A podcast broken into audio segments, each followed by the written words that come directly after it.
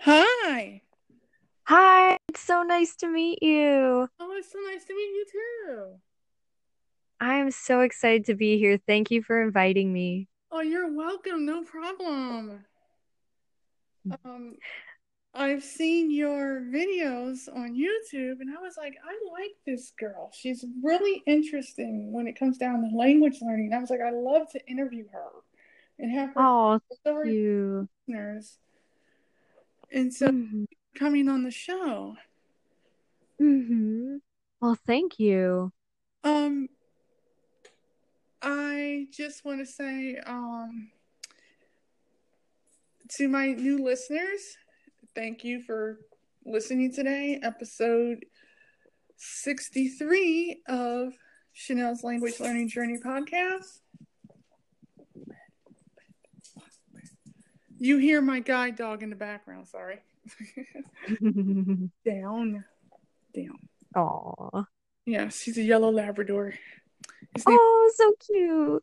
Yes, he's spoiled. So I would like to know if you can tell my listeners about, you know, yourself and how you got into languages. Was it from, you know, an early age, like most of the people that I've interviewed? Some of them, it was childhood. Some of them, it was adolescent. Some of them, it was adult. What made you want to start learning languages?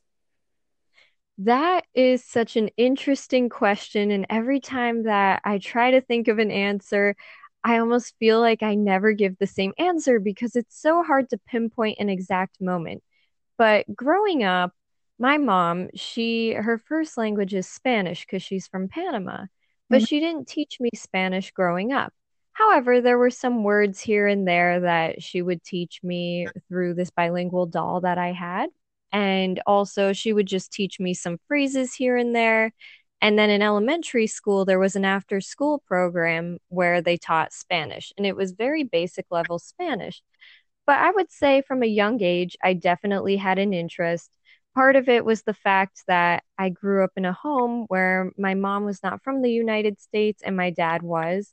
And then another part was just being interested in world cultures in general. And then through that, I ended up taking Spanish classes for the first time consistently in 8th grade when my school offered it. And then the rest is history. Oh, wow. Now, I mean, for me, I know personally, I was about 5 when I learned my first language, which was American Sign Language. Wow. Yeah. I went to a school where I was in a remedial class with a bunch of kids that were visually impaired. Some were totally blind, and we were mainstreamed. And the majority of the school had a lot of deaf kids. So a friend of mine was taking sign language, and they just decided, you know, she's smart. Why don't I teach her, you know, sign language? I became fluent really quickly. Wow, that's great. The older I got, the less and less I was using it, you know, because I wasn't many deaf kids. So I picked up Spanish, you know, watching Sesame Street, and I had maybe worth in the 7th grade, but I wasn't a Spanish person. I was more, I wanted to do French, Italian, Russian, but I was never to any type of foreign language class until I went to college about 19 years ago.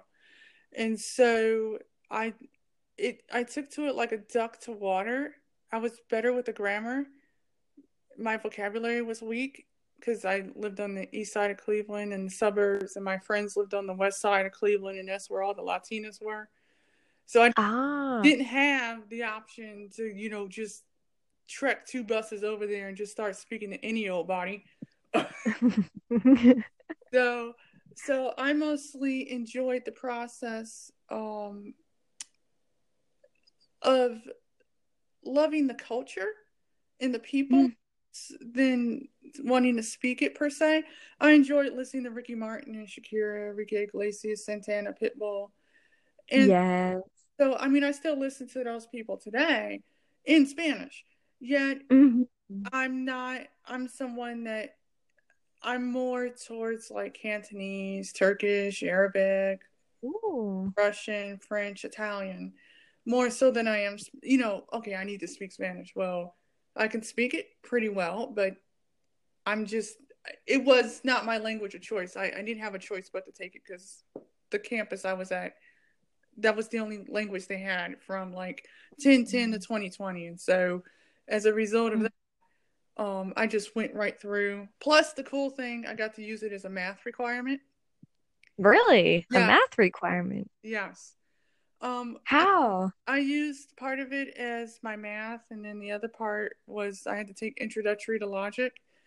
And I got a C in that, and I got B's in my Spanish class. And so that was substituted for 1060 math, algebra at the time. That's great. So I used that to my advantage. And I lived with like a Mexican family while I was in California for 10 months. And it really gave insight into their culture, into, you know, them being as family-oriented as they were. I mean, these people worked from sun up to sun down, you know. Wow. And it was in mostly a Mexican neighborhood, and my comprehension became better. But once again, I didn't have the confidence to speak. And when I did want to speak, people would go to English. So I said, screw it. I took 12 years off, and then I went and took 2 conversational courses, this long distance, got like 89% in both of them, finished them in 9 weeks because I already had a strong foundation in Spanish to begin with. The teacher was like, you need to learn more languages. So I went and I started learning Russian, and then I went on the French, and now I'm doing Turkish, Cantonese, and Italian at the moment. I do know a little bit of Dutch. So I can understand Romanian and Brazilian Portuguese, and I've learned Japanese and Egyptian Arabic at some point. But I come from a theater background and a film background because that's what my was in. And so I said, you know, I wanted to start a podcast for people, you know, to come on and tell their language learning journeys to the 6.8K people that I have right now listening from the world. I mean, I have someone listening from Uganda every week. That's great. And he has his own disability nonprofit organization to help people that are disabled age 2 to 24. And they just don't have visual impairments, or they're not just completely blind, but they have physical impairments and other disabilities over there. You know, the teachers are paid like $10K a year. And for their $10K is a lot of money. For us, $10K is like the poverty level. Right. So for them, it's hard for them to pay for teachers. It's like, man, I wish you can come here. And I'm like, I don't even have a passport. So yeah. So my whole goal was to be able to have segments and do interviews with polyglots and people that weren't as known.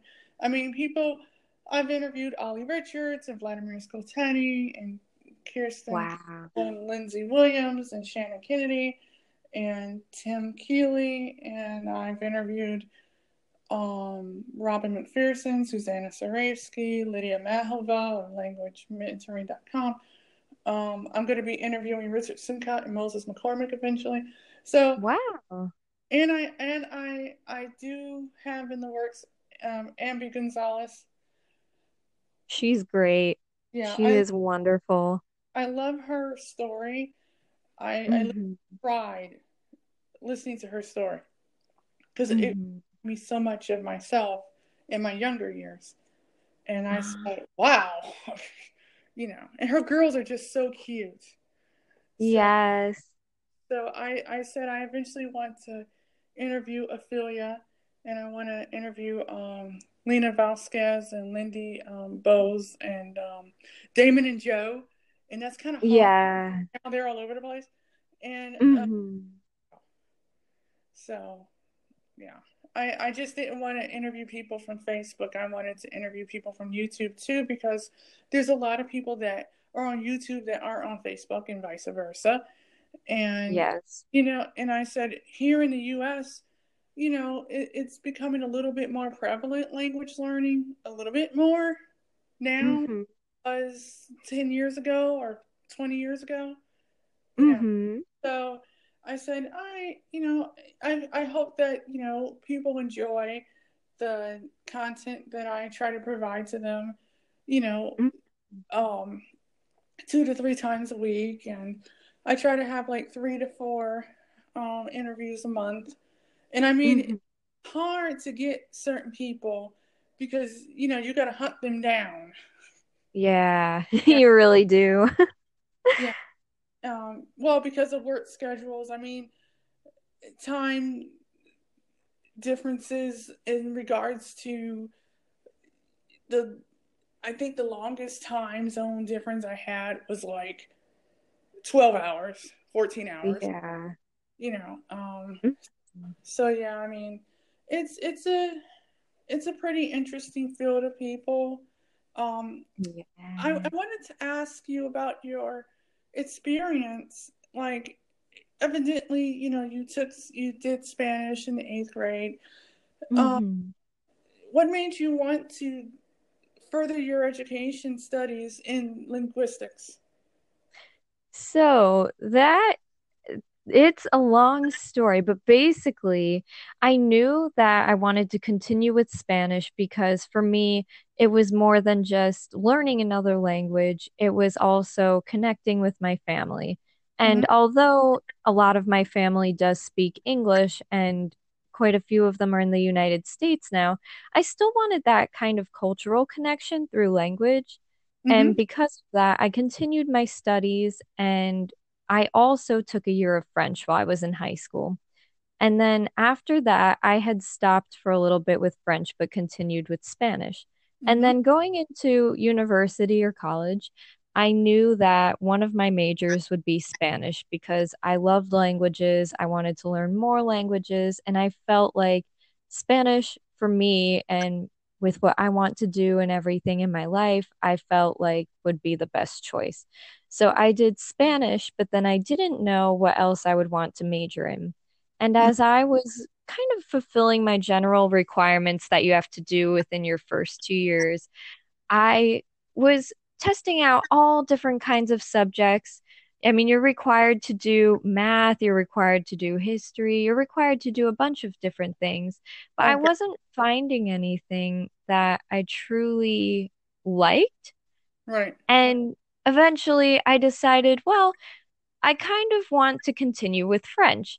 So I took a class, just a beginner level class, because that's about where I was at after my 1 year in high school.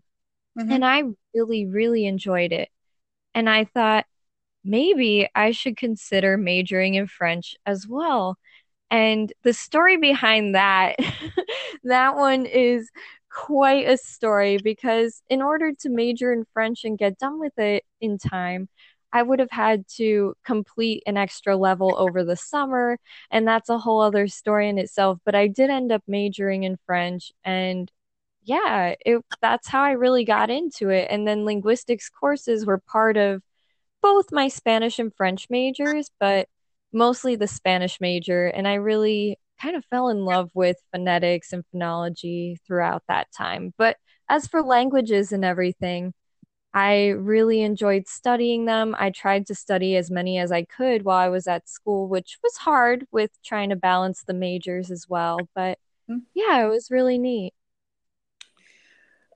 I mostly would have to say that I went through that phase where you change your major about 7 times before you hit junior level of college. And I said to myself, you know, I went into Kent State with a poli-sci major, and I was at Georgetown University as well. But I chose Kent because it was a little closer to home. Something would have happened to my grandparents, I could jump on a bus. Yeah. So I did start off as poli-sci, then I started off as an English major, then I said to hell with it. I would rather just do theater because I can combine all of it.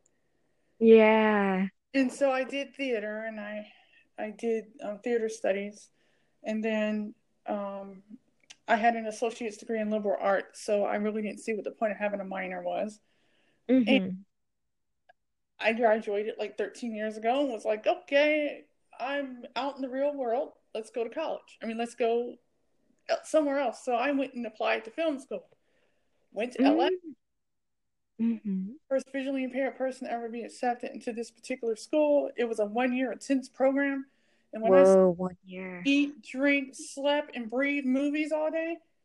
I mean, I had 4 weeks off the entire year. It took a year for me to recuperate from the year I just had. Oh, yeah. I believe it. And so, I mean, I enjoyed it. And then I, you know, languages really didn't really surface back into my life until I was about 38. I'm about to be 40 in June. For me, I've always had that I want to know about other cultures. I want to be able to hang out with other people and have conversations in other languages other than English. I come from a mono family, even though my family's very diverse. We have Chinese and Irish and German and Mexican and Puerto Rican and, you know, a little Native American, Blackfoot and Cherokee. So we have a variety of different ethnicities in our family. And so for me, culturally, I'm like, you know what? I'm really good at this. Why not do it myself? And I mean, I have no degree in languages whatsoever. I have a TEFL certification to teach English as a foreign language for business and young learners. But I was like, you know, I'm good at this. You don't necessarily need to go. I don't need to go back to school for this. You know, it's not, you know. So I decided I'm just going to create a podcast. I'm going to create a blog eventually and see where that goes and interview people in the process about their own journey, because everyone learns differently. I didn't know if your learning style was more visual, kinesthetic, or auditory. In regards it's to... Very... I'm not sure, actually. That's a great question, because for me, the best way to learn is to just do the thing over and over and over again. Right. I would say maybe I'm a little bit more maybe visual. I'm not 100% sure, because when I listen to things, I have a tendency at times to tune it out. And I don't know if it's that I get distracted or if I'm tired or what. The same thing happens if I'm reading something as well. So I really don't know. I think it depends. For the most part, I learn best by doing, whether I'm hearing the thing and I repeat it out loud or if I see it and I write it down. Right. Yeah, it's hard to answer between the two of those, but I would say perhaps visual. Okay. Yeah, I know a lot of people that I used to work with at this nonprofit organization a couple years ago called Project Learn Summit County, where I was working in their ESL program, helping the students ages 18 to 65 with their English.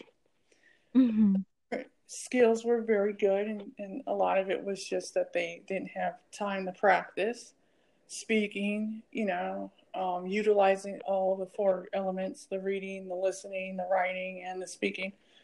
And so I found that a lot of people fell under the category of auditory. They learned more listening. And then you had a couple kinesthetics, people who you had to like, they had to have stuff in their hands in order to be able to associate with the word. And then some people are just visual, just throw it up on the screen, give them a handout, and there you go. Yeah, I used to be all three at one point, but now I'm more auditory. Like I do a lot of spaced repetition. Like right now, I'm using Duolingo, to learn Turkish, and I'm going through their Italian course right now, and I'm using Turkish class, Cantonese class, and Italian class to .com courses to learn all three languages. So, for me, I'm very auditory. I like to, I'm passive and active. So I can have something in the background, listen to it while I'm cleaning my house, for instance. And then I really want to focus. I'll sit there and I really will listen. And what's being said. And it doesn't take but maybe 2 or 3 times, and then I have it locked in my head. But then I use it right away. I tell my students, that's the first thing you want to do. You want to use it right away. You want to learn it in context. Yes. You know, and like right now, I'm learning Cantonese and I'm doing Turkish, and you know, my goal is something simple like B1 level, you know, to start off with, and then maybe get to a B2 level and leave it at that. Because I live in a community where we have so many people from all over the world, Asia, Middle East.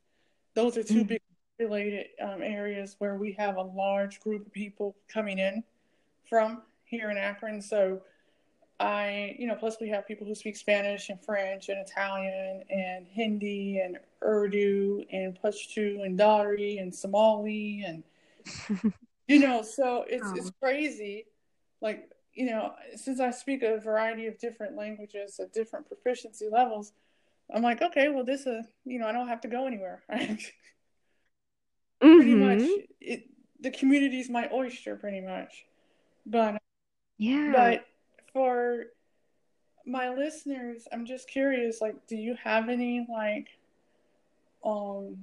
a core study method that you use? Ooh. That it's always different depending on the language, which for me, I guess I do have a core study method for the most part, for the Romance languages anyway. I haven't been able to do this as much for Korean and for Polish, which are the 2 others that I'm learning. But with Spanish, French, and Portuguese, my method that worked the best for me was with grammar in the beginning stages, with grammar and vocabulary. I like to acquire it in a classroom.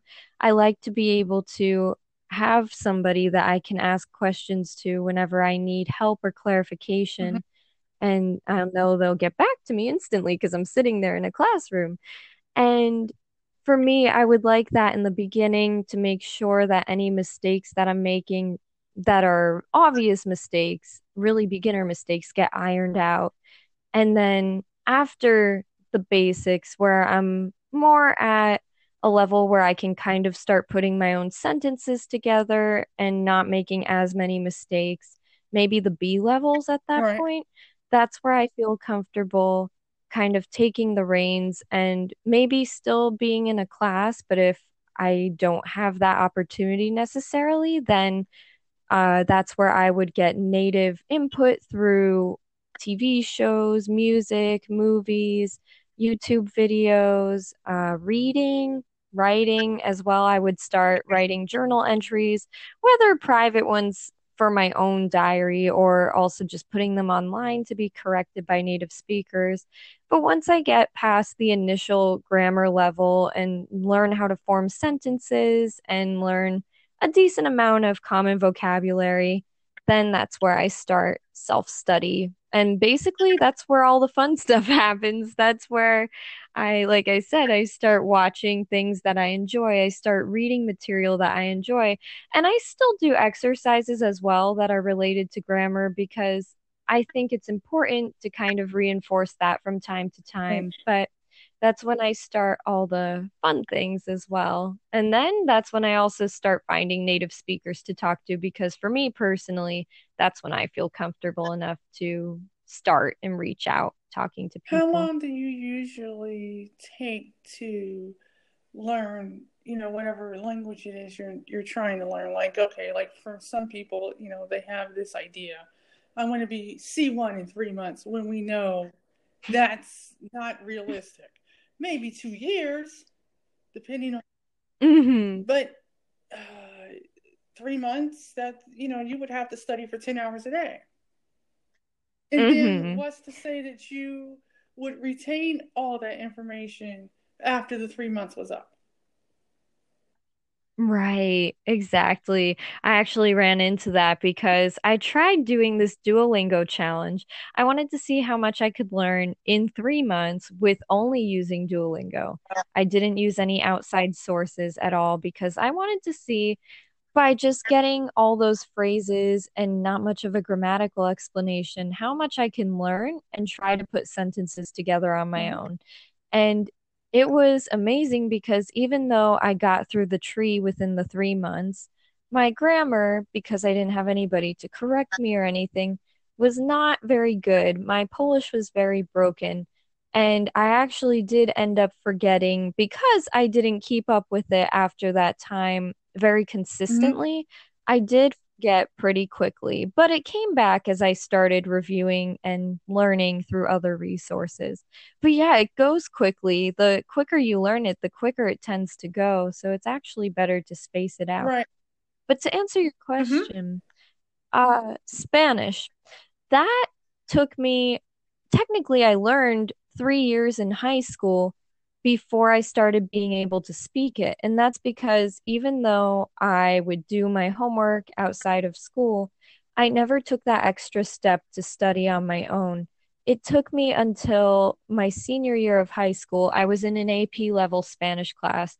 And the summer before I started that, I kind of got scared into trying even harder because my teacher said, I'm only going to be speaking Spanish in that class. It'll be taught in Spanish and you're not allowed to speak in English. And I felt very intimidated. So I thought, I have my mom here. Better speak with her. And that's what I did. I started speaking with her every day. And at first it was slow and there were plenty of mistakes and she was correcting my pronunciation and everything. And we would talk. We would go on walks every day in the summer with the rest of my family. But I would talk to her in Spanish for that kind of 45 minutes to an hour, sometimes twice a day. And then I also really immersed myself in TV shows, like I said, and would write and everything. That, by the end of that summer, just doing that for the 3 months, once I had the foundation from school, I was able to converse without having to think very much. So I would say maybe like the B2 level. So it's hard to answer that one because I took the 3 years of high school, but then those 3 months were what really helped. Right. And that's because it was lots of consistent practice. Right. For French, it took, because I knew Spanish and they had some words in common as well as English, of course. There are a lot of words between English and French that are similar, if not the same. Right. I would say for me, I studied for about 2-3 semesters before I went abroad. And then I took a break for a semester while I was in Spain. And then I went to France. So I took the year of high school. So I usually told people that it took me 2 years to get to that level. But with what I learned in high school, I had a big gap in between. I would still say it was a couple of years that it took me to get there. It just really depends on how much you apply yourself. And then for Portuguese, I took a year in college, but it was accelerated. So it was 2 semesters into one. Right. So technically, it would have been equivalent to 4 semesters, even though I only took 2. Right. But I also, once again, applied myself a lot outside of class, not just the homework that we had, but finding native speakers to speak with and writing journal entries to put online and things. So that one took me a year to be able to get to the level where I was at. And now I've been trying to kind of review the 3 of them. But I would still say if people asked how long did it take to get to a conversational level at each one, I would say around... because they're all similar and it was easier to add on another Romance language since it was in the same family, right. I would say about anywhere between a year and a half to 2 years for those. Right. But that was my personal experience with my background. Of course, having my mom in the house was very helpful and then all the work that I put into it. But yeah, I would say about a year and a half to 2 years. Now, Korean and Polish, those are completely different. Right. I did a semester of Korean while I was in France. And with that, I was at a very basic level. I could only say some very basic phrases like, hi, my name is Angela, I'm a student, just things like that. And then it was when I did Talk to Me in Korean, their course, that I started learning a lot more and being able to be basic. I still have no idea what level I'm at because people will say different things depending on what kind of conversation that I have with them. But for that, I studied maybe a year and I was still at a pretty basic level. I was able to say things beyond where's the bathroom, but it was definitely not where I was at after a year of studying Portuguese. And then Polish, that has taken even longer for me than Korean, I would say. You know, it's funny you say that because as you were talking, I was sitting there thinking about my own language learning journey as an independent language learner. And I'm coming up with my 4-year anniversary of starting Russian. And I have found that I felt like I was fluent in Russian, even with some mistakes still. There is a nightmare. I was able to hold my own last summer with a friend of mine's mom for 2 hours, and she spoke no English. Wow, that's great. And I did something that most people wouldn't have done. Since I'm auditory, I used a lot of free resources. I might have bought Michel Thomas Russian. I use it. I had Russian Pod 101 for a whole year. A friend of mine, because she works at Innovative Language Learning, so I get the hookup when I want to. 3 months, you know, I'll download all the courses on the site from beginning to advanced, so I'll have them for myself, and because that's material, and I could take my time. So I did that, and I just watched a lot of TV from like 6 a.m. to midnight for like a whole year. I did nothing to Russian all the time, whether it was the news, and one day it just, my head popped and I felt it, and I'm like, wait a minute, I can understand this.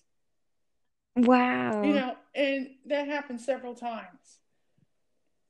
At 2:30, 3 o'clock in the morning, I don't know, but it did. And when I could understand Tolstoy, War and Peace, in Russian, wow, I literally was crying on my bed. I would too. I mean, and someone said, well, you're not really passionate about learning languages if you're just about literature. And I'm like, no, you don't understand. I'm passionate about people. Language is a bridge. It's a communication buffer. It helps communicate with other people and learn how they think and why they feel the way they feel in this particular way. Because we're American. Whether we're Asian, African American, Asian, Latina, whatever, we're Americans. So nobody expects us to learn anything other than English. Right. Which is terrible. Yeah, it's very sad. Well, I had someone say something on a Facebook page that I'm on this morning, and I said, wait a minute. There are plenty of people here that are learning languages. You just don't know them. You know, and I said, yes, would I like to go to Langfest or the Polyglot Conference or the Polyglot Gathering? Yes. Do I have the polyglot people on my Facebook page? Yes. Am I friends with these people on Facebook? Yes. Have some of them been very kind with their time to let me interview them? Of course. But it took me a couple years to get rapport with these people. You know, it happened overnight. You know, right. And being visually impaired and having a foot in each door, I'm not 100% sighted out of my left eye, but I'm not 100% totally blind either. So because I learn everything auditorily, a lot of them have other disabilities that aren't visual related. So it's neurological. And some of them can't really relate to method of madness when it comes down to learning, and they don't realize that we all learn the same way in the beginning. Mm-hmm. We all have to listen and repeat because we don't know how to write. You know? Right. And so, like, you pretty much learn by a lot of exposure and a lot of comprehensible input. Mm-hmm. You did it with your fingers, whether you're reading it with your eyes, whether you're listening, whether you're taking something and you're holding it up, whether you have sticky notes all over the place. You know, you're taking in all the information. Yes. In a variety of different ways, and you have to spit it back out because that's the main goal, is to speak. Right. I don't plan on writing a thesis in French. Now, do I plan to Les Miserables in French? Yeah. But everybody's like, why do you want to read that book? It's boring. I'm like, Les Miserables is not boring. That is a beautiful book. Very well written. And I mean, because I've seen it, I've read it in English, and I've seen several different movies of it. I mean, I would love to watch it in French. That would be awesome. But at the same time, like, I'm a geek, so, you know, I like to read, and I'm forever reading Harry Potter in somebody's language, you know, because that's something that, you know, you can relate to. I mean, like, I have other interests, like, I like sports, and I like fashion, so another reason I like French and Italian is because I like clothes, and I like to cook food, and, you know, I'm big on Versace and Dolce & Gabbana and Chanel and all that type of stuff. And so, you know, reading the magazines in French and Italian would be cool. And, you know, watching movies, because since I studied film, I like French cinema and Italian cinema and Russian cinema. And so that, you know, like, I have goals for every language that I'm learning. You know, I want to be able to talk about the same things that I talk about in English in those languages.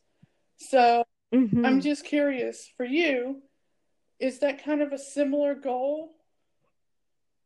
Yes, I was thinking about it as you were talking just now and sharing. There are three reasons why I learn languages. And this really made me think about it, because my normal go-to answer would be two of the three reasons, but there are three. One of them is because I just like languages. I mean, I like them. Very simple. But the other two are because I also really like to see things in their original language, whether it's a movie or listen to music in its original language or read a book in its original language, because even when you read something that's translated, there's always a piece that gets lost or altered in some way, and it's just not the same. The feelings that you get could be similar, and they could try their best to convey that same feeling, but it's not exactly the same. And I realize that whether it's watching a dubbed version of something I like in English, and I see, wow, this is not the same as the original version in English. Or if I listen to something in Spanish that's originally in Spanish and I think, wow, I was missing so much by listening to the English version. Right. And that is one of the other reasons why I love to learn languages, because I still love to watch dubbed shows or movies to learn languages. Right. But there's also beauty in seeing something in its original raw form that has not been altered. Right. And then my... Oh, go ahead. I was going to say, one of my favorite movies, French movies, is Breathless. And because I knew some French, but I wasn't as proficient in my French comprehension, I would get mad because I couldn't read the subtitles. And that was another reason for my wanting to learn the languages that I want to learn, because I know I don't have to read the subtitles, but now that Apple has VoiceOver, and VoiceOver can read subtitles in the language of your choice, I'm in a film world. Like, I fall in love with, like, Three People in a Bed. It's this Cantonese drama that's one season about these three girls that graduated from college, and they all have different paths to become successful. And you know, mm-hmm. they fell in and out of love and all that. And I mean, I literally, it took me a day and a half to watch the entire thing because it was like 22 minutes an episode or something. But I couldn't add it in like English subtitles because I was just starting the Cantonese module for Mango and they only had one module, which kind of sucked. So I did all 59 lessons in like 5 weeks. So my goal was, okay, I want to be able to give my address, telephone number, and I want to be able to order something from a Chinese restaurant over the phone. And I accomplished that like 2 weeks ago. Right after they told me that one of the things I wanted to order, I couldn't order because they didn't have it at this particular restaurant and that it was only made in Hong Kong. Oh, no. But we had a great laugh about it anyway. That's so great. So, you know, that was one of my goals. Like, I make mini goals with doing my language learning. I'm like, okay, I want to order something in this language. You know, I want to be able to understand the internet when I have it in Italian, or if I go to an Italian website, which I can't understand about 80% of the vocabulary because it's so similar.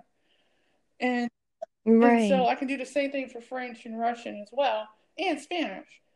But it's like, okay, I need to have mini goals. And then I was like, my main goal is to get to like B1 by December or something. And all, you know, speaking all of these languages. And everybody's like, you can't learn a language by yourself. I mean, you know, you can't learn multiple languages at the same time. It'll slow you down. And, you know, I wasn't, before... I'm going to ask you this question, but you can tell me what you were going to tell me and then answer the question. Like, what do you think about that? Like,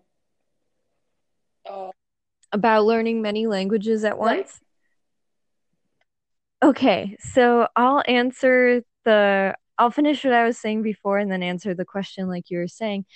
My third reason, which is so great that you mentioned the story about calling the Chinese restaurant to order in Cantonese, was that you made a connection with that person through the phone. You said you had a good laugh about it, and you did it through speaking Cantonese. And that is the third reason why I study languages is even though I'm an introvert, so it sounds really funny and kind of weird, but I do love to connect with people. I love to learn about them, the way they think, their goals and aspirations in life, and just anything I could learn, whether it's a new skill or whatever, because everyone's good at something different. And it's so cool to learn about what they're passionate about. So that's the other reason why I study languages. You know, that was one of my main reasons for learning languages in the first place. What exactly what you just said. And I remember Jan van de of Language Boost had wrote a post and asked a question a few weeks ago. This had to be like a month ago, where he had asked, what do languages mean to you?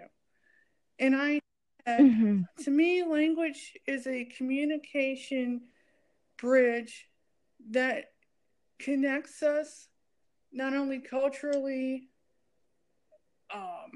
you know, socially, psychologically, you know, and it bridges that communication divide between, you know, people from other countries.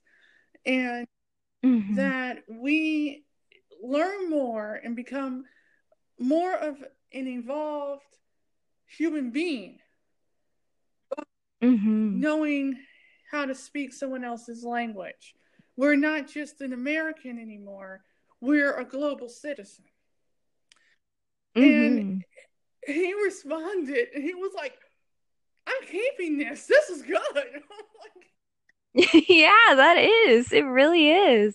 And I said, you know, I learn languages for that reason. I mean, I have so many Russian friends. It's ridiculous.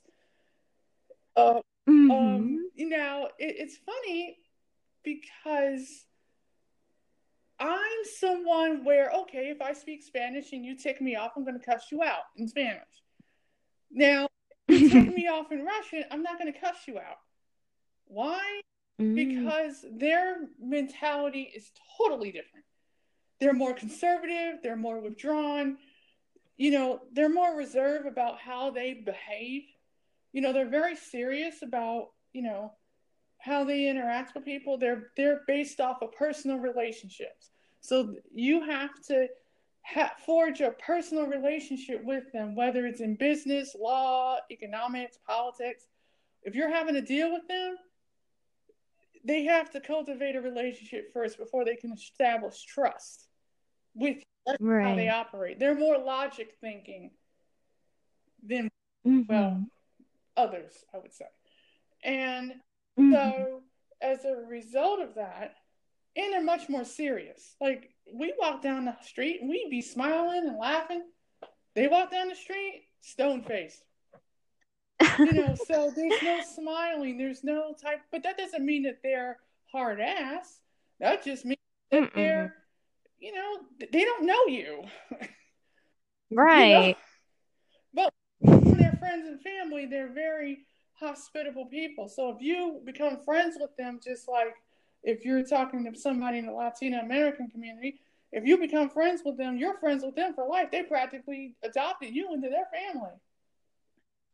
So, yeah. I mean, I've had that happen to me on more than one occasion. So, I mean, like my old landlord who was Mexican, she was from Mexico City. And she's been in the U.S. for almost 35 years now. But she told about how she got over here, and she literally left her husband and had one baby under one arm and one baby under the other arm, and she left and got across the border, knew no English, no nothing. And her sister got her job working as a domestic in a hotel in Los Angeles, and she raised her kids. She got divorced, got remarried, had a kid that was an American citizen. Her son became an American citizen. Her daughter became one. And, you know, she has a little house in a Mexican neighborhood in Orange, California. And, you know, her English is much better than what it was then. But it's been since I've seen her. But it's just the point, like, I got to see how they interacted with each other, you know. And how the neighborhood came together, and if somebody's house needed painted, everybody pitched in. If someone's lawn needed mowing, someone did it. You know, weeds needed being pulled, they did that. And it's an amazing thing. And I mean, I tried to practice Spanish, but it just did not work. But they understood. I think the one event that stuck out with me, not that I was visually impaired, but more so that I took a tortilla warmer and I thought it was a griddle and tried to make a pancake on it. Yeah. Now, I realized it was a tortilla warmer. Right. Because it looked like a big cookie sheet, but the sides weren't connected. It was open. Right. With a long handle. And I love that gone griddle. Like, awesome, man. No. It was a tortilla warmer. Man. Oh, man. I felt so bad. They were laughing so hard at me. That's like, that is not a griddle. That is a tortilla warmer. Oh. That's so funny. Oh, yeah. I felt so dumb after that. I was like, oh, my God. No. It was pancake batter was everywhere. I was like, oh my God. Yeah, so that was my claim to understanding what a tortilla warmer was. Now I'm like, oh, I mean, I'm used to eating them. I just didn't know you had something to warm them up on. So, you know, I come from African American family, so we're used to eating fried chicken and pork chops and liver and onions with smothered gravy and pinto beans and rice, and I wasn't used to, let's put this on here and warm this up. Right. But it was a great lesson learned, trust me. You'll never forget. No, I was like, okay.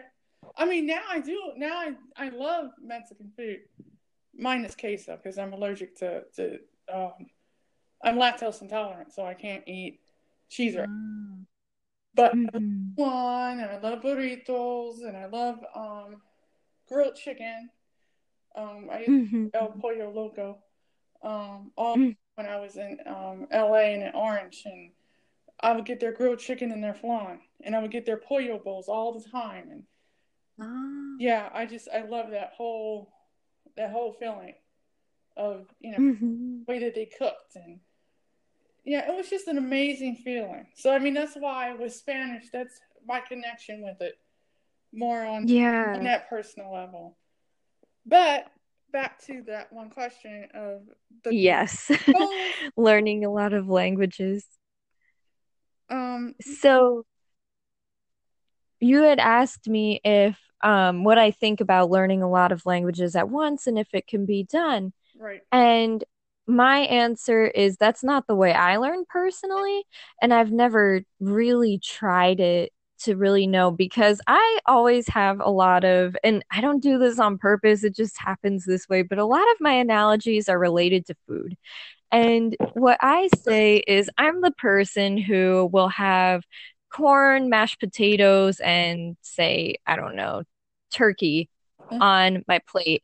And I will eat one at a time and then spin the plate and then eat the next one. I'm not the person who will put some corn and turkey and mashed potatoes all on my fork and eat it at once, because I don't like to. I prefer to do one thing at a time to really taste it. Right. And that's the same thing with my languages. I like to be able to have a good foundation in it before I start learning another one. And I think that's just the way that I am. But I'm sure that if somebody has a method that works for them to learn a lot of languages at once, and they're really able to separate them, that it can be done. I'm sure if they have this method and maybe they spend one day doing each one, or I heard the story about making a different room in your house equated with a different language. So maybe when you're in the bathroom getting ready in the morning, you're speaking in French, but then you go to the kitchen and you're speaking in, I don't know, Italian or something. Right. I know people do things that way too. It's just I've never tried it myself, but I'm sure that the people who do it that way and do it successfully will be able to attest to being able to do that. Right.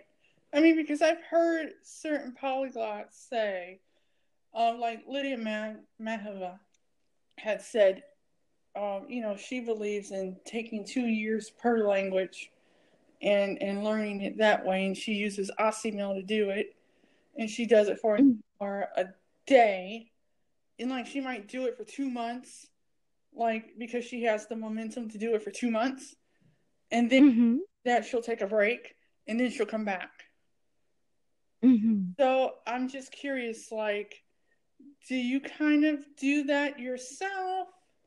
I mean, do you use a lot of course books like Teach Yourself, Assimil, Pimsleur, Michel Thomas? Regular colloquial, you know.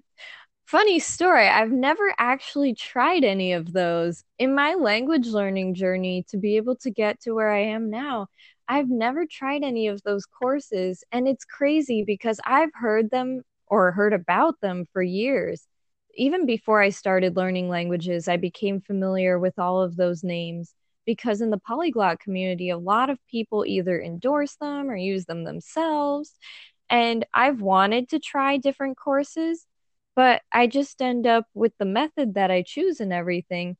I ended up not trying any of those because then when I finally get to the stage where I start myself learning, I feel like, well, I'd rather learn through watching TV, but I have like seriously thought about investing in one of those at some point.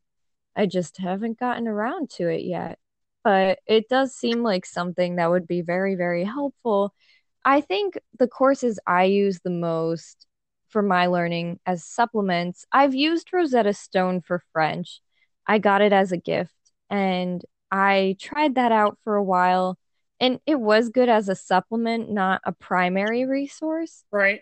And I used that for a little bit, but then quickly I got over that level because of the class that I was taking. It was very fast paced.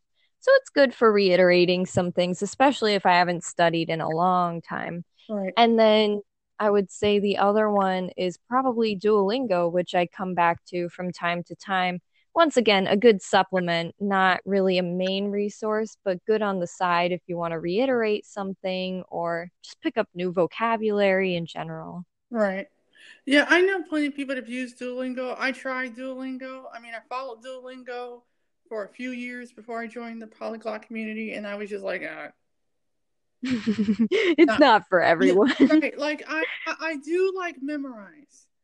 I use Memorize. Right now I'm doing Mango Languages, and I'm doing their spaced repetition. And I'm actually learning at a faster rate doing that than sitting. Like, I've never bought t-shirts, so I mostly would go to the library and use the library stuff, because I look at it like I'm on a fixed income. I don't have money. And if I can learn something for nothing, why not? You know, and I mean, I use YouTube as well. TuneIn Radio, SBS Radio. I use Podcast Italiano. I have a couple Cantonese podcasts. I have a Turkish podcast I listen to. I try to get music in the different languages, you know, off of TuneIn Radio, different stations, whatever, to you know, plug my ear to. I use Netflix and Hulu as well. Yes, those are great resources. So, and I try to make, I have so many friends in so many different language groups.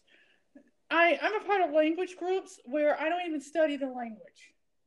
Like, wow. I'm a part of Polish, Hungarian, Finnish, Swedish. No, I was a part of Norwegian, but I got out of it. Mainly because, you know, how you like to dabble sometimes, and you might do something for like a week. Well, I would say a week. I spend like a month or 6 weeks just to see. And if I don't like it, then I drop it. Like I did Brazilian Portuguese last year for like 6 weeks, all because I thought by the end of the year, I would be able to speak to Lucas Spaghetti of Language Boost in Portuguese. That was my goal. Terrible goal. Well, not to mention he is very hot. But aside from that, well, I mean, he's old enough to be my little brother for crying out loud. And I didn't realize how young he was until he said what his age was. Oh, sorry. Okay. So he's really cool. But I realized my Spanish and Italian kept bleeding into my Portuguese, and I just said, I like the friends I made. I still have the friends I made. They think my Portuguese has improved some. But I'm like, I'm not going to Brazil anytime soon. And if I don't have anyone to speak it with at the moment, I'm not going to really worry about it. That's just like Dutch. I love Dutch. And I have the Michel Thomas course for Dutch. But the problem is, once again, I don't have anyone to talk to. And trying to be a part of a Dutch group, and nobody wants to speak Dutch with you. And I mean, I'm not the only one that's complained about that. So, so I just said, screw that. Okay, let me go to the ones that are more important. So the French, the Russian, the Italian, the Turkish, the Cantonese. I my friends can't wait for me to start Japanese and Egyptian Arabic, which I think those two languages would be the last two languages. And then I found out that I have like 30% West African in me. So the language of choice over there is Swahili. So I said I might try at least the A2 Swahili just to see, you know, what that would be like down the road. But I'm not really in a rush. I'm taking my time with it. I do a lot of endorsing of like Ollie Richards stuff, because he does a lot of his teaching through story and comprehensible input, so mostly text and audio.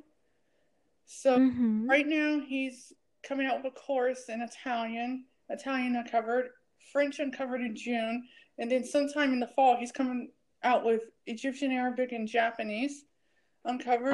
Then he has He has like 10 to 14 more books of his beginner short stories that are coming out in different languages. So I can't wait to get Turkish. And if they have Cantonese, I'm going to get that too. And then that's exciting. And then he also has his intermediate books coming out for Italian, Spanish, German, French, and Russian in April. And then he's also coming out with a second part to his conversations course in all the languages that he has, which is French, German, Spanish, Italian, Cantonese, Japanese, and Chinese. So, wow, the man is a busy man. He is. I can tell. Yeah, and I was very honored to have him on my show back in October. Out of all the people that I've met, and I've met a lot of people,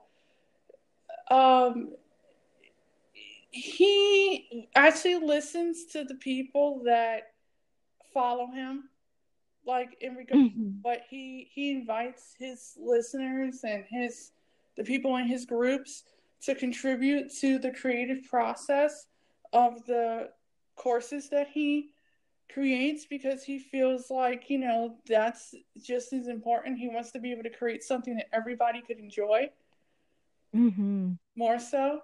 And I did explain that, you know, would you be able to put these not only in PDF format, but TXT format and rich text format, because not everybody can read PDFs, and because I use screen reader and a lot of other people use screen readers. Like NVDA, Linux, VoiceOver, JAWS for Windows, System Access. They don't pick up the words in the PDF. There are words there, but it doesn't really mesh very well. It just shows a blank screen. That's right. All the reader can identify. And so he said, I'm going to take this under advisement. He was like, when I create my stuff, I probably will do that. Because, you know, he is a teacher of English, and he has his master's degree in applied linguistics, and he's had years of teaching and 3 years in Japan. And, you know, he worked in Qatar, and he worked in Egypt. And so, you know, he also was an IELTS examiner. So he has all this experience. Plus, you know, he learned all these languages as well. And, you know, his whole thing is he likes to teach and he likes to create content that's going to be meaningful and last for a long time, you know, for people. And that's affordable. And so, because his stuff isn't that expensive. Like his conversation courses are like $100. And then like his Grammar Hero stuff, that's like $200, and then I think like his Uncovered course is like $3. But the cool thing is that if you sign up for one of those courses, you know, you'll get like a phone call from him, checking up to see how you're doing. Oh, all that. And he takes a lot of pride in that. I mean, because some people, they'll create stuff and then they'll sell it, and then you won't hear from them ever again. No, I know, that's true. So it's like, you know, he really does care about what he's doing. And, you know, he started his little blog about 6 years ago, and now he has his, I call it his little mini empire. And and so I told him, I was like, you are my language hero. I mean, because out of all the people out there, you create stuff that's accessible for everybody, and you don't discriminate. That's wonderful. Yeah. Great thing, because I think a lot of these people that create stuff, they don't tend to think that they're going to be people that are disabled or that can't read print or that are disabled. That's going to buy their stuff. They're only thinking 70% of the time. They're not thinking about the other 30%. Right. And there are people that have other disabilities, but when you look at it, there's always someone that's dyslexic. There's always someone that has low vision and they can't read print, or there's, you know, So right. I'm always trying to educate everybody on accessibility, because that's important. Yeah. Like even when people create YouTube videos, I can't read the subtitles on that screen. Right. So I better know that language or I'm screwed. Mm-hmm. You know, so that, you know, I guess I look at it in that way because I interviewed Mary, the polyglot girl. Yes. Mm-hmm. And she was like, keep creating this content because your stuff is really good and it's different. It's not like everything that's out there. And I said, well, the reason why I did the reason why I did a podcast instead of doing a YouTube channel was because I suck at like being able to, I mean, I could shoot a video with myself talking, but at the same time too, my eyes move a lot because I have stagnance. I have what's called a retinopathy of prematurity. And I was born with 15 ounces at birth over 42 years ago. And so due to being born 3 months premature and having too much oxygen, and I was born at 28 weeks instead of 40. So because of all that, my eyes didn't develop, my right eye didn't develop at all, so I have no sight in that. And then my left eye is my good eye. So I have a lot of peripheral vision, but my central vision is not as good as it used to be. So, I mean, I can still see people and things. I just can't read the newspaper. Like I can read the headline of the newspaper because that's big enough print. But if you ask me to read the print that's underneath it, that's in 12 font, forget it. That's not happening. You know? So if we go to somebody's house and they have a white picket fence, I see the house. I can't tell you what the address is. So basically what my vision's like out of my left eye. Yes, I do know Braille, but I'm more auditory, so everything is me listening constantly. I mean, I used to read and write large print and longhand, but I've been doing a lot more auditory and a lot more using text-to-speech software with my display, and that's how I'm able to read and write in different languages, is using my display in conjunction with my tablet or my computer or my phone. It'll come out in Braille and I'll be able to read it. Yeah. So aside from that, in audio, that's how I get all my information. And so, you know, a lot of people are starting to understand that a lot more, the more they get to know me. But at the same time, I mean, I studied film, but I liked being more behind the scenes instead of on the camera because of my eyes. And my eyes move constantly and I have no control over it. So, so it's like when people see my videos, they're like, okay, well, we understand she can't see very well, but it's just, and then I have hand-eye coordination issues, so I would have to put my iPad Pro up, and then I would have to shoot the video that way with me sitting down, and then finish it. But I suck at editing and all that type of stuff, so it would be as it is, pretty much. I tried to do YouTube videos, but they didn't always come out the right way. So I said, I might as well do a podcast. People can listen to that. And they can podcasts are great. Yeah. And I listen to a lot of podcasts.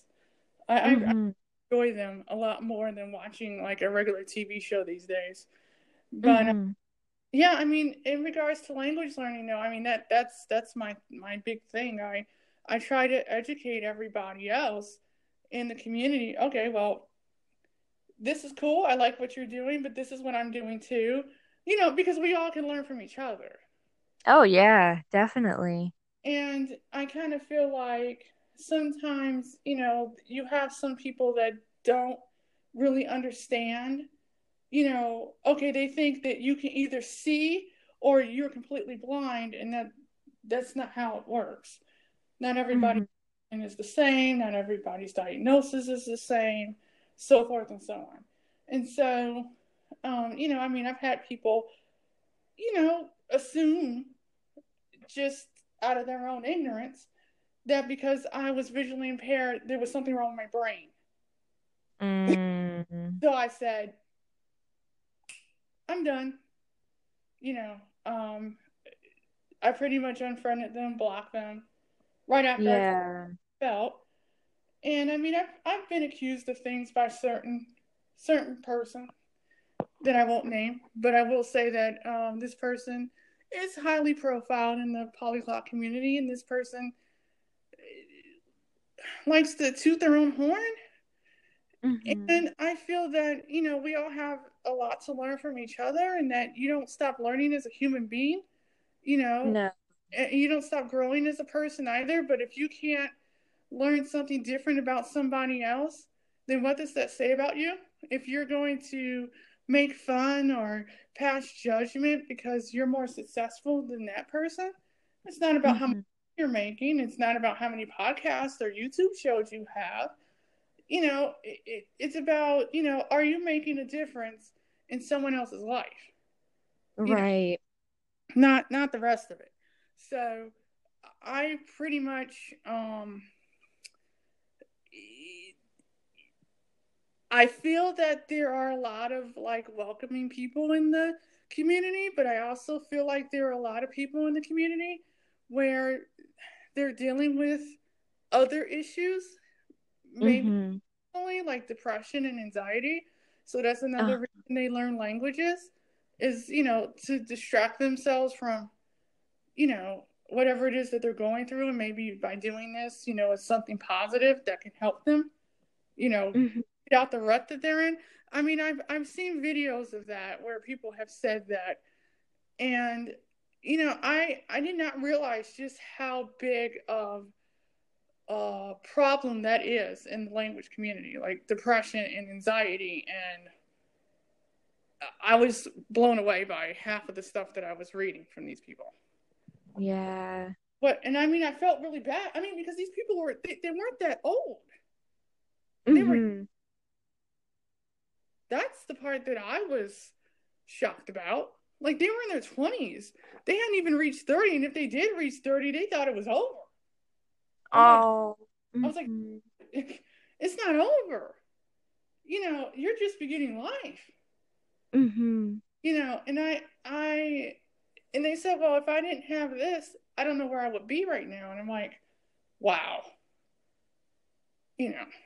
And I mean, I met so many cool people, and I've talked to so many interesting people, and you know, they was like, wow, I never knew, you know.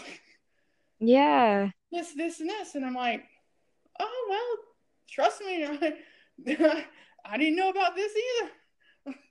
You know, and so I mean, I have to say I've been a part of the community probably for about 4 years now, actively. But, I mean, I've had my podcast show less than a year. So, you know, I mean, and I just took the plunge and just did it. You know, because I was apprehensive about when I wanted to do it. And I just said, screw it, I'm just going to do it and see what happens. I mean, now I have like 0.8K listeners now. So I'm quite happy about that. But at the same time, too, you know, it gives me great pleasure to know that people are listening. And that, I mean, I get people talking to me constantly on Instant Messenger. Chanel, keep making your podcast. My teachers love your stuff. I wish I could hire you. And they're all the way in Africa. You know. That is amazing. So, I mean, you don't realize how much of an impact a little show like this could make, you know, with somebody else. I mean, and my whole goal was, if I could connect with one person and change the life of somebody else in a positive manner, then that's what matters to me. You know, I might not be making a ton of money, or if any at the moment, but I'm enjoying what I'm doing, you know. Right. And so, I mean, I think that's important. And like, I also think that not comparing yourself to other people who are successful. I mean, okay, yes. Ambie Gonzalez has her own thing going on. I call it her own little empire. But she worked very hard to get to where she's at. Yeah, she still does. And you know, she's not even 30 yet. You know, So mm-hmm. I don't know if you saw her video, the one that she shot when she was in China. I haven't gotten to see that one yet, but I am subscribed to her, and I love watching her content. She's got a lot of amazing videos. Yeah, and she's accomplished so many cool things. Yeah, and she got back to me before Christmas saying she would love to be on my show and was so happy that I asked mm-hmm. her to. I said, I just didn't want to tap into the Facebook language learning community. I wanted to tap into the YouTube one too, because I follow a lot of people. And some of these people don't even know about. Right. That is so true. They just don't. And like, I actually asked Kirsten Cable, I said, well, are you on YouTube? And she was like, no, not really. I was like, oh, honey, you need to be on YouTube. People, because I also find that the language learning community, depending on, okay, I'm a part of so many different groups that, you know, people from the Middle East and Africa and Asia and Europe and Eastern Europe and whatnot. And so as a result of all this, you know, I see a lot of like minorities on Facebook that are studying languages, especially from the Middle East and Latin America and whatnot. I see mm-hmm. people from the States, but it's not the same. Like, I don't really see a lot of African Americans per se mm-hmm. at all, and I'm all about inclusivity, and so I kind of feel like, you know, there needs to be more of that being brought to the forefront. Like, I watch all these different polyglot events, and I see nobody of color up on stage talking at all. Mm-hmm. And it's like, I don't think it's done purposely, but I think because a lot of them are probably on YouTube. They probably either are established but not very well known, or nobody knows about them. They might know about me, and they might know about like Moses McCormick, but mm-hmm. that's about it. Like, they might know about Ambie Gonzalez if they know about her at all. Right. You see what I'm saying? So it's like there's not that many. And like someone said, well, maybe the reason why you don't see a lot of African Americans coming out wanting to speak languages and be a part of the community more on Facebook is because they don't see nobody like them up there speaking. And I said, true, you're absolutely right. But I was like, you also have to have the money. Yeah. And it's so expensive. Like, there's conferences in Japan. We're living in the U.S. Right. Like, that's expensive. I mean, it's not in Tokyo or anything. It's in Fukuoka, but it's still expensive. Yes. We ain't talking about food and transportation, and we're definitely not talking about hotel. Right. Like that, or B&B. We're not talking about, and like people say, well, there are Americans that go, and I was like, yes, okay, these are successful Caucasian Americans. They got a really good job, or they've saved their money to go. Otherwise, mm-hmm. any other minority from the U.S., do you think we're going? Not too many people have a passport. Mm-hmm. The U.S. is so big, we don't see the point of going out of the country unless it's to Mexico, the Bahamas, Jamaica, the Virgin Islands, or freaking Canada. Canada. Otherwise, we're not going to Europe. We're not going to Asia or Australia or New Zealand or Africa. We're just not. We don't have the money. It is expensive to travel. It is so expensive. And they make it seem like it's so easy. Oh, well, you can do this and you can do that. And I'm like, okay, let's talk about the reality. The reality is the financial situation is something that's a problem mm-hmm. for a lot of people. And some people may be able to afford that, but a lot of people can't. So I actually asked the organizers of all three conferences, I said, well, why don't you stream it? why can't you stream these conferences so people who are language learners from around the world could watch it? Mm-hmm.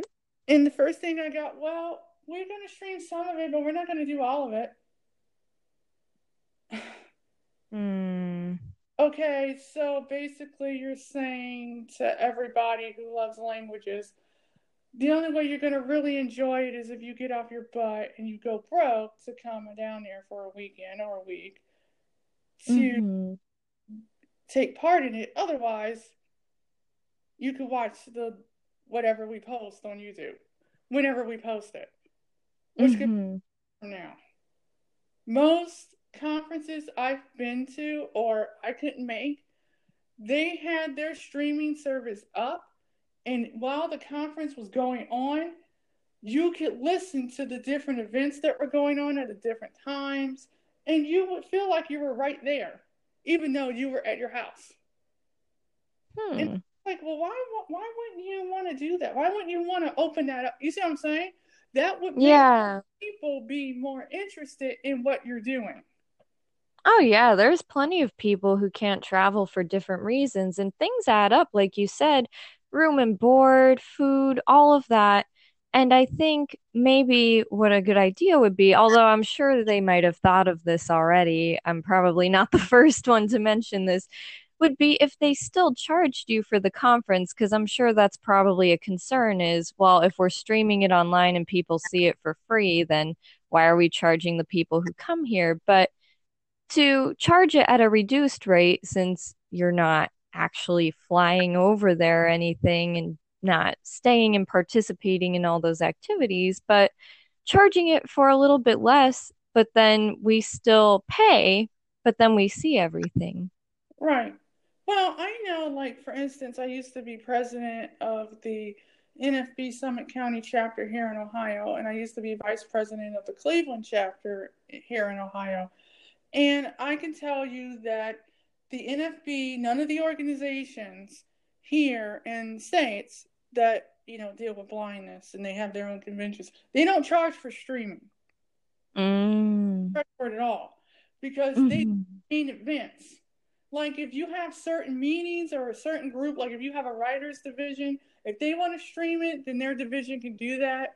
You see what I'm saying? But nothing was charged to listen to it because they look at it like this. If you're poor and you're living in Afghanistan and you want to hear somebody speak at a convention, why should you have to pay for it? You're already paying for the internet. So that's why they don't do that. But I mean, okay, if they want to charge, that's fine. But at the end of the day, I think that would be a very good solution to their problem. And they would get a lot of people to want to listen. Right. You know, to what's going on. And so Richard Simcott said he would think about doing it because he was like, that's a good idea. And I said, well, I didn't want to overstep my bounds, but I just thought I would throw it out there. You know? And he was like, well, thanks for bringing that to my attention. I think that is a great idea, you know. But, I mean, at the end of the day, whether it happens or not, I don't know, you know. But, I mean, a lot of people even asked Ollie Richards, for instance, could some of his stuff be put on a payment plan because they just don't have the funds to pay, you know, this much for this, and this. Right. Know? Which he has done. You know, for certain courses, like his incoming courses, there's a payment plan, but at the same time too, like some people are making their stuff affordable under $200 because they know people can't afford it. You know, I'm not going to pay $200 for something, especially if it's not accessible. I'm going to keep using whatever it is I'm using before I, you know, spend money that I can't get back because it's not accessible. And then, then when you bring it to the person's attention, they get almost offended. And I said, well, wait a minute. Aren't you supposed to be making this for the mass public? It's supposed to be for everybody. You need to make sure that you're complying with disability guidelines worldwide. Mm-hmm. You don't want to be sued. Mm-hmm. And that's why I let them know this. Because, you know, people, they have egos. So they think that they know it all. And I'm like, well, it's not about knowing it all. It's about being aware of, you know, okay, under the ADA, you know, you have to make some of your stuff accessible for people. And if you can't do that, what's the point of you creating content if it's only meant to be for your particular disability? Well, guess what? I know plenty of people that have ADD, ADHD, Asperger's, adult autism, and they do it differently. Yet at the same time, you have people that have other disabilities and they're not able to access your information because it's too visual. Are you going to make some type of accommodation? Because otherwise, they're not going to support your stuff, and they're not going to support you either. Mm-hmm. Because they feel like you're not complying with ADA rules, but you're taking full advantage of the ADA for your ability, but you're not willing to make your stuff accessible 100% across the board. Right. That's not cool. Mm-hmm. Because everything now is becoming digital. You can make it an ebook. An ebook is easier to read than a PDF book. Mm-hmm. So, I mean, it's those types of things that I try to, like, you know, let them know, let certain people know. I mean, I actually tried to let Benny Lewis know about it because he has ADHD and he's part hard of hearing. Mm-hmm. So, okay, well, he's another disabled person. He would be able to relate to some extent. Mm-hmm. But when I had said, well, how long did it take you to create your course, Benny Bootcamp? And, you know, are you making your stuff accessible for people who have print disabilities? Well, he didn't understand what the words print disability meant. Mm-hmm. And so I had to clarify, but I never got a response ever. Mm. So I just stopped supporting his stuff because I felt like, well, if you're going to snub me, I can imagine who else you're going to snub. You know? So, I mean, the only thing I took from his book was, like, I don't know, speaking from day one, and that was it. But I don't agree that you can learn a language in 3 months. I think you need to take longer. I know it took me 16 months for Spanish when I learned it in college because it was 16 weeks per semester. But at the end of the day, okay, so it took me 64 weeks. That's not bad, you know, to learn a language. Yet, in a Romance language of that. But at the same time, too, if you're going to create content and you talk about you're a language person and you want to create content where people can learn a language at a more rapid rate and in a fun and stress-free way, then you want to make sure that it's accessible for everybody, because you don't know who's going to come on your page and be like, I want to read this, or I want to buy this. And if they can't access a form field to fill in their information because your stuff, your website's not accessible and you didn't make your website in compliance with ADA guidelines, they're going to complain about that. And trust me, you don't want legal trouble. Right. And that's, I haven't decided if I wanted to create content like that. Just because, I was gonna ask you. I don't know. I mean, I'm more of a verbal person. Mm-hmm. I like to just say it more so. I mean, I like to write. I mean, I'm a good writer, but I'm more on the creative side of things. I kind of like to verbalize how I'm feeling more so than everything down. I think that's because when I was younger and I used to write in my journals and I used to have locks on my journals, my mother would break into my journals and read them. Oh. So until this day, I have a problem writing stuff down because I feel like someone wants to invade my privacy. Oh.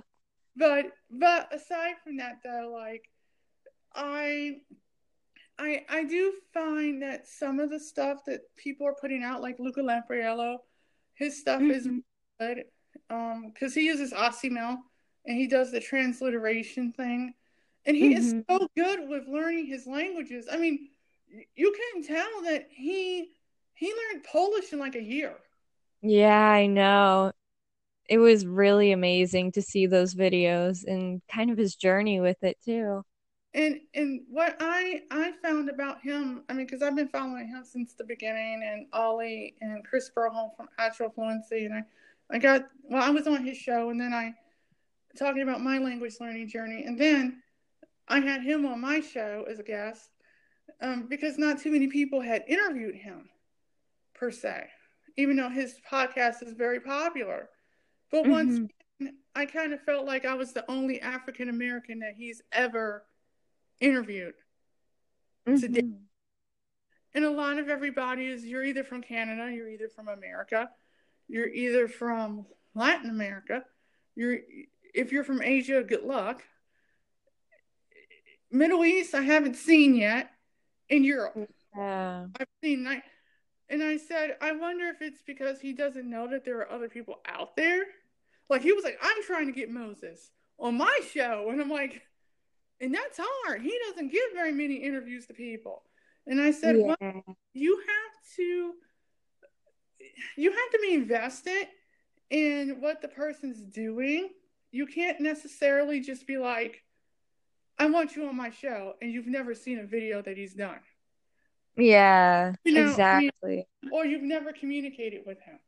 I mean, he's a very humble guy. Actually, he did email me to say that he was going to be on my show once his schedule had lifted from being so busy, because he moved from Ohio to Scottsdale, Arizona. Like, lucky guy. So because it's warmer over there. Yeah, way warmer. Yeah, because right now we got hit with snow here in Akron last night, coming into in the morning, and went outside and it was dry grass, and it was hard and all that, and then there was nothing on the ground. We come back out at 6 o'clock at night, it's starting to snow, covered everywhere. I was like, lovely. And then we come back out this morning, and it just looks like a winter wonderland. Oh, yeah. Piles of snow.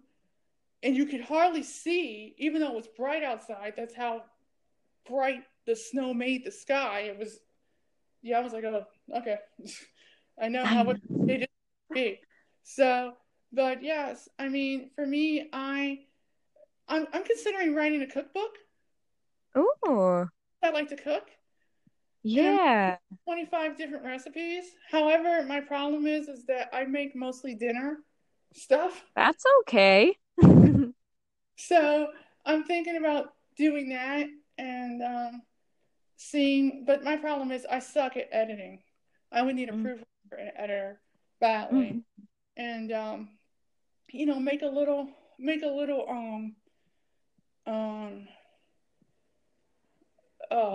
English version of my cookbook, and then translate it into my favorite languages. Yeah. Russian, French, Italian, Cantonese, Turkish. And see what people think of it.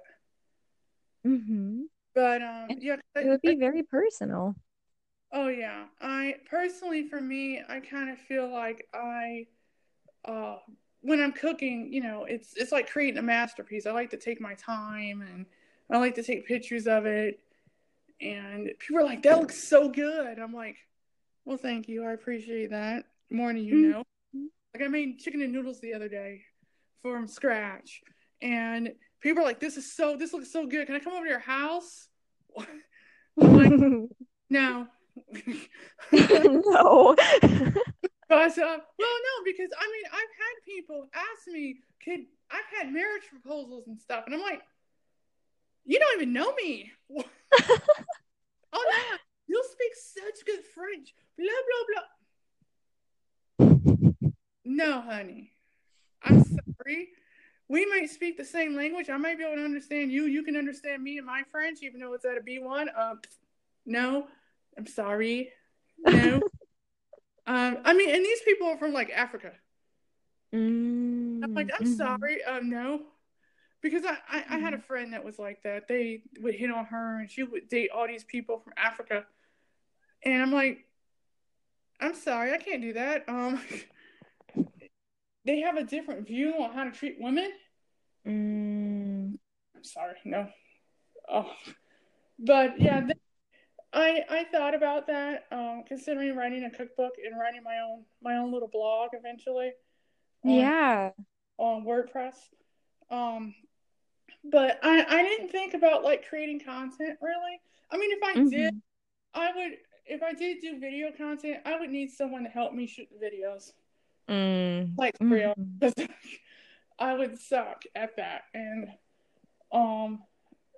but aside from that, yeah, I enjoy cooking, and like I enjoy clothes and books and music and TV. And but I think my language problem is trying to find decent, authentic material in the target language that I am learning that's accessible. Because there's not a lot of books that I can find, ebook wise, Right. So like I'll try like a Game of Thrones or a Harry Potter. I mean, I had a friend who gave me all the Harry Potter ebooks in Turkish, Polish. I have some in Italian. Someone sent me some in Romanian. I bought a couple. I got all of them in Russian. And someone said, well, why Harry Potter? I was like, well, I'm somebody that likes to compare the different versions, like linguistically, like how they how it flows in regards to the translation, because it is a book that was written by an English author. And so because it was, what's the difference between the Italian version and the French version, so forth and so on. Like, I guess I like to see how the story kind of flows linguistically, listening to it, So people are like, why not just read a biography or a memoir? I was like, I can do that too. I like to listen to the news too in certain languages.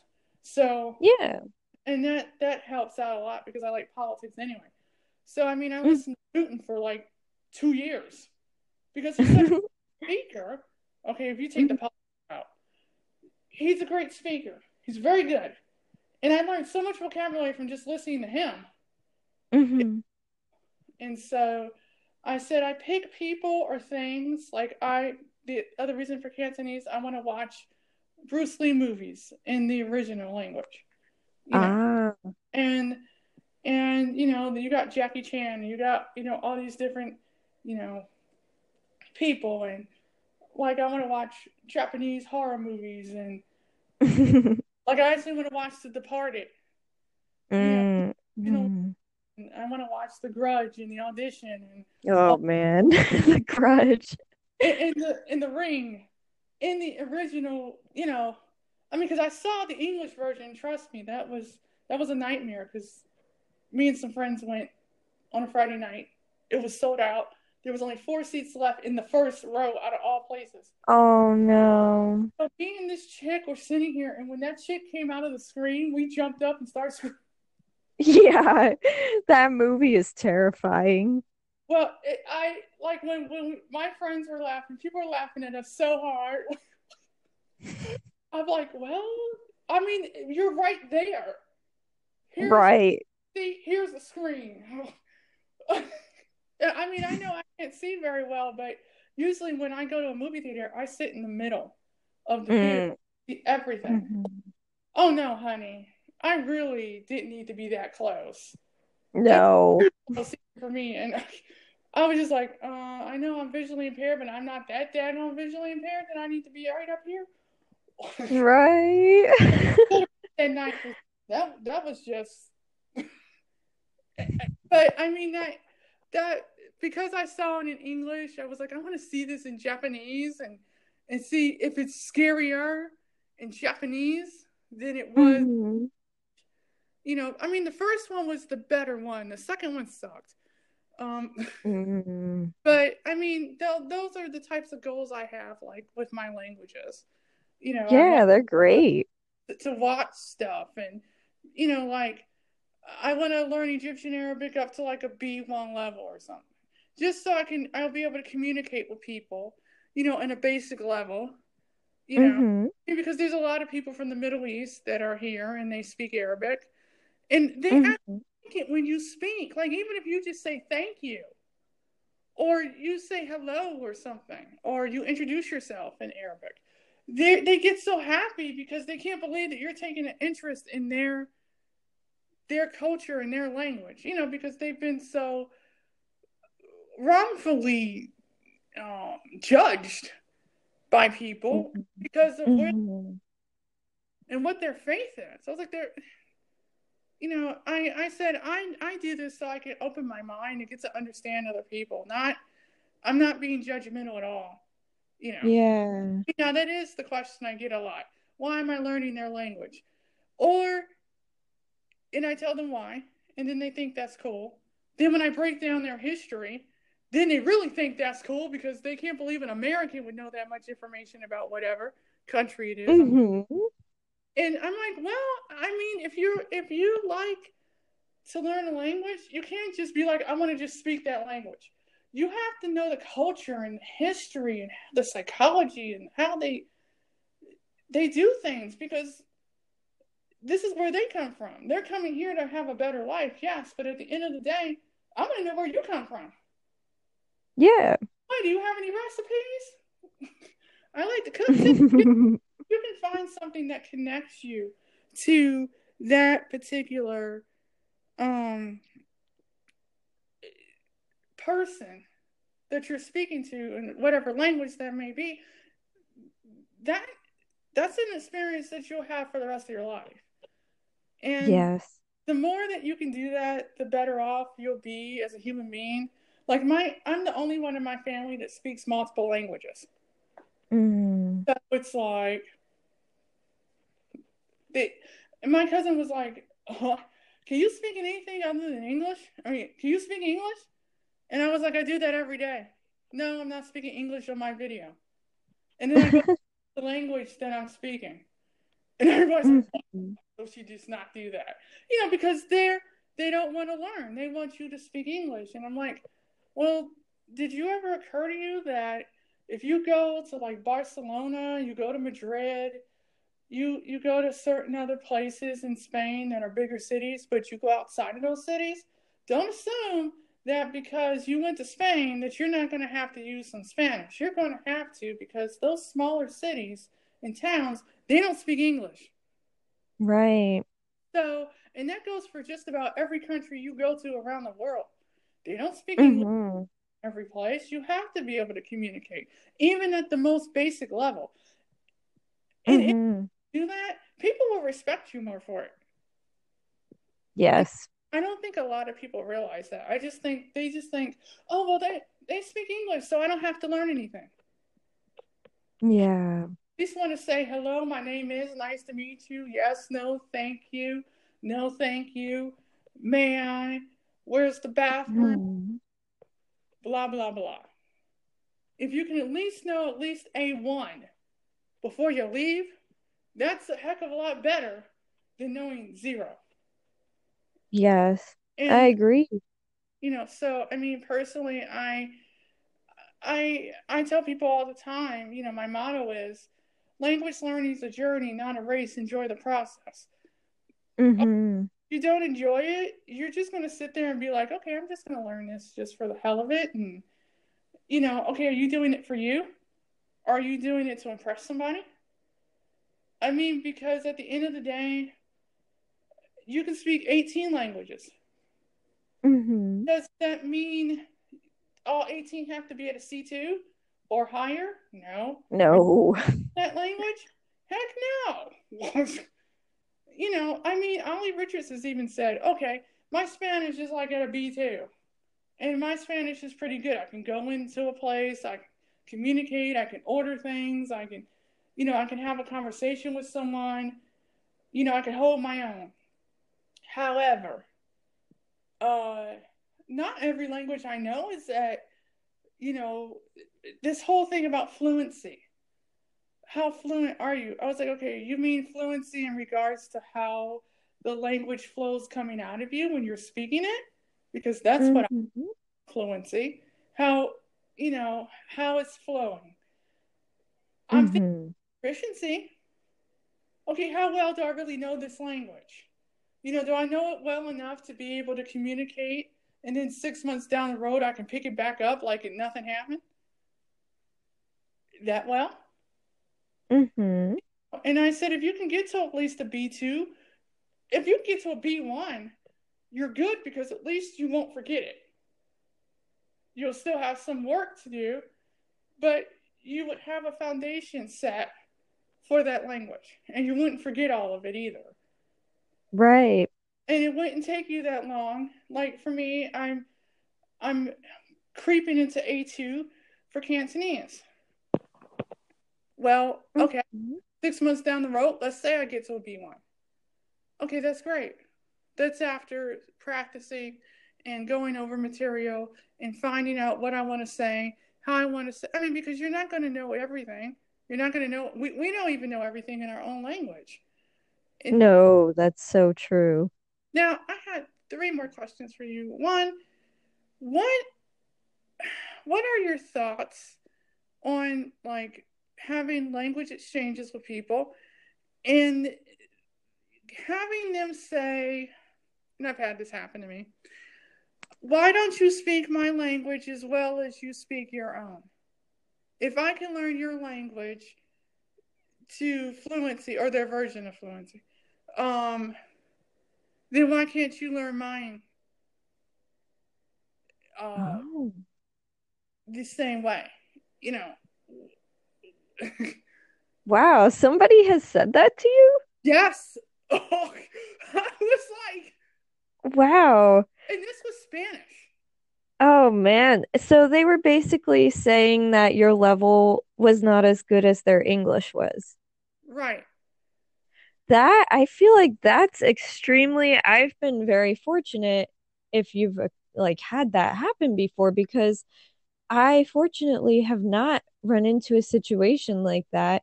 Usually I get the reaction that you mentioned about other people speaking with you saying that they're just very happy that you would take the time to even think about learning their language and attempt to learn it. But I think that's kind of rude. It's very forward. And I would just say that's not very nice to say to anybody. And I don't think you should say that. And there's certain things that even if you think them, which I still think that's a rude thought to have, but that you shouldn't really be sharing that with somebody. I don't know. There's other ways to go about saying things like that. I'm not even sure how you would word that in a more polite way. I don't really think there is, but I don't know. I just think that's rude. That was another reason why I stopped speaking Spanish altogether. I literally, it tore my confidence down. So much so that I just said, screw it. Wow. And, I mean, I literally have a love-hate relationship with Spanish. Oh, and that's so unfortunate. Because, I mean, on one end, I love it. Like, I love it for the cultural aspect, the food, the music, singing it. I will sing all day to it. But trying to have a conversation with somebody, I found a lot of Mexicans to be rude. I found some people from Colombia. Now, I haven't found anybody from Lima or Argentina be rude, but it was just the point. It was like I just got negative after negative. Well, I need to practice more, or I need to, and I'm like, wait a minute. I'm doing the best I know how. This is not my mother tongue. Understand that. Yeah. I will never be 100% what you can qualify as native, because none of us will be. We didn't grow up.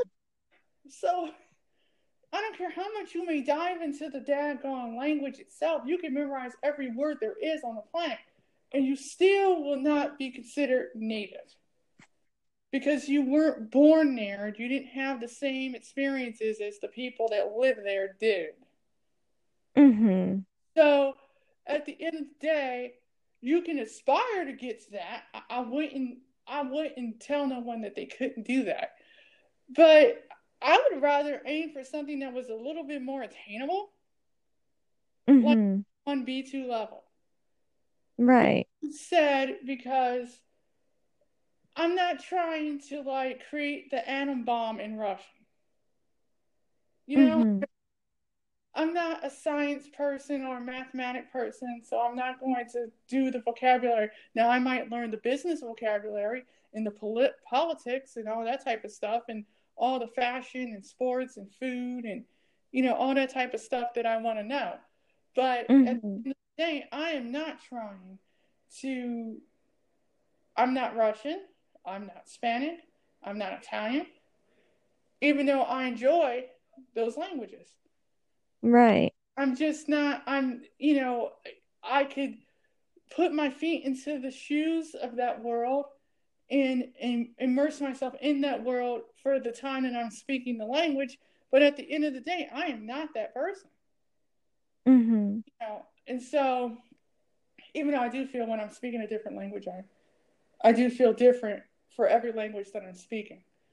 Mm-hmm. But at the same time, I do see that a lot. Like they expect you pretty much to be at the same point with them in the target language, but it's okay for them to mess up on their English. But we're mm-hmm. supposed to be perfect with their language. We should be flawless. And no. I could never agree with that. Like I've had that. Not only from people who speak Spanish, but people who speak Russian. Some people, and these are guys. Mm. So it's like, okay, where's your ego at? Well, some food for thought that came to mind here, and it's come to mind before, is that even native speakers, there's plenty of people that I know who, with their English, they still make simple spelling mistakes or they use incorrect grammar and don't even realize it. Right. And these are native speakers. And I know that occurs in every language because I have seen it in some of the languages that I study as well. Right. And so what does native mean? Because would you not call a speaker of English who grew up speaking it a native speaker if they're spelling things wrong that are simple mistakes? Right. I mean, I see that. Like, I use dictation all the time, and it doesn't come out 100% correct. So I have to go back, and I have to use voiceover, and I have to use gestures, and I have to go and do the router and go to characters and go by word and correct stuff and then send it. And it takes time for that. And you still get criticized by people who, oh, well, do you speak English? And I'm like, this is American English. This isn't British English. We come from America. By the way, you do understand the United States is a very large country, so you got different dialects, different accents, different races, different everything. Right. What are you basing your English off of? Who? What part of the best? Because that's important. I might be African American, but at the end of the day, people still think I speak like I'm white. I'm like, I don't use slang, and I read a lot, and I'm highly educated, and I was taught by a lot of white people in my time, and I was introduced to a lot of things that I wouldn't have been introduced to otherwise by being a variety of different people throughout my life. So, yeah, I didn't grow up in the hood. I grew up in the suburbs. Mm-hmm. So I say that I'm educated. I don't say that I sound like somebody else's culture. Mm-hmm. But this is their interpretation because they see a black person, they think urban. So they think from there's slang involved or stereotypes. There's different people. Just because I'm black doesn't mean I speak like this, you know. Mm-hmm. So I actually had someone wanting me to teach them Ebonics. And I said, honey, well, you're African American. Don't you know Ebonics? I'm like, no, no, no. and I wouldn't teach that to you anyway, you want to get fired? Do you not want to have a job? Oh my God. Oh. I couldn't help it. He was like, what's so funny? I was like, that's funny. I was like, because people don't speak like that anymore. Mm. So, I mean, for me, I kind of feel, and I've heard this in people's YouTube videos too, and they were frustrated about that topic of why people think that you're supposed to be fluent in their tongue, but it's okay for them to butcher English, and we don't say anything. You know, we're polite about it. We're like, okay, we understand you're learning our language. You have to mess up. But in their eyes, we're not supposed to. Which makes no sense to me. I actually know someone that's about 30-something years old. He's a millennial. He doesn't read a lot. He doesn't listen to radio. He doesn't listen to the TV. But he claims he knows everything about our country, and he's never stepped foot in it. I'm like, no, you don't. But they like to go on tourist visas around the world and work in different countries, and then they see the reality of what these countries are like, and then they're more grateful about where they come from. Yeah. Because it's worse than where they came from. Mm-hmm. I'm like, I'm sorry you went through that, but maybe it'll make you mature a little bit more and understand that there's more to the world than the internet, and you can't right in this. Like, this is where they're getting their information. I'm like, that's not accurate. That's not how we see it in this country. Mm-hmm. So, I mean, for me, I guess, I see that a lot.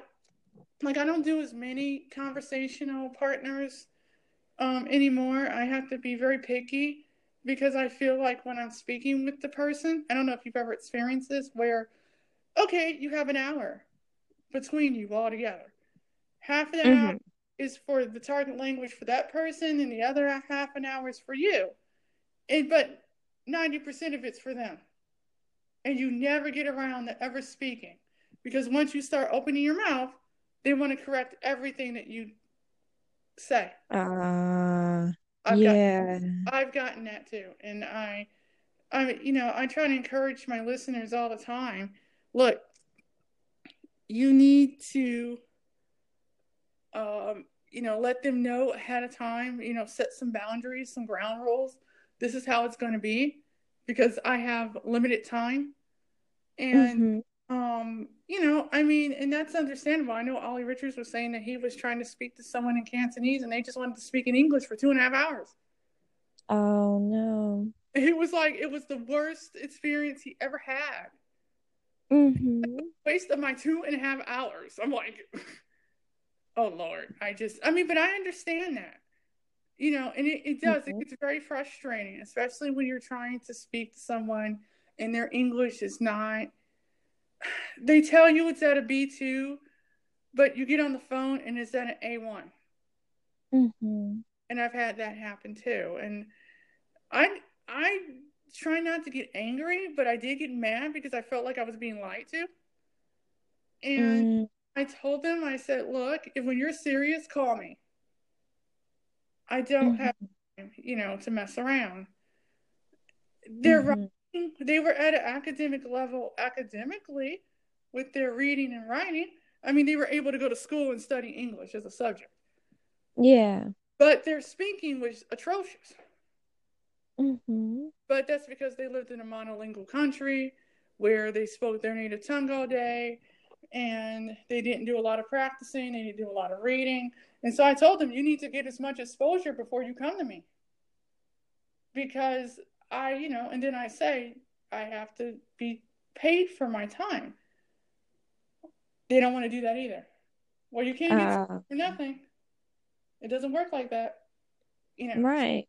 So, I mean, I've had those issues tutoring people. And helping them with their English. And I haven't done it in a few months because I've been working on my own thing.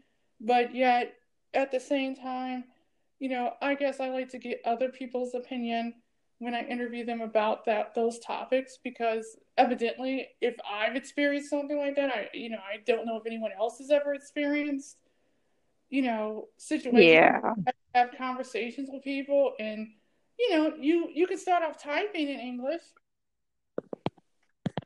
You can spend two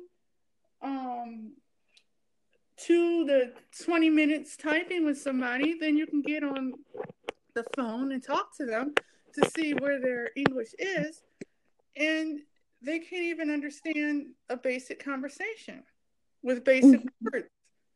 And it's almost like on one end you want to help them because that's your job,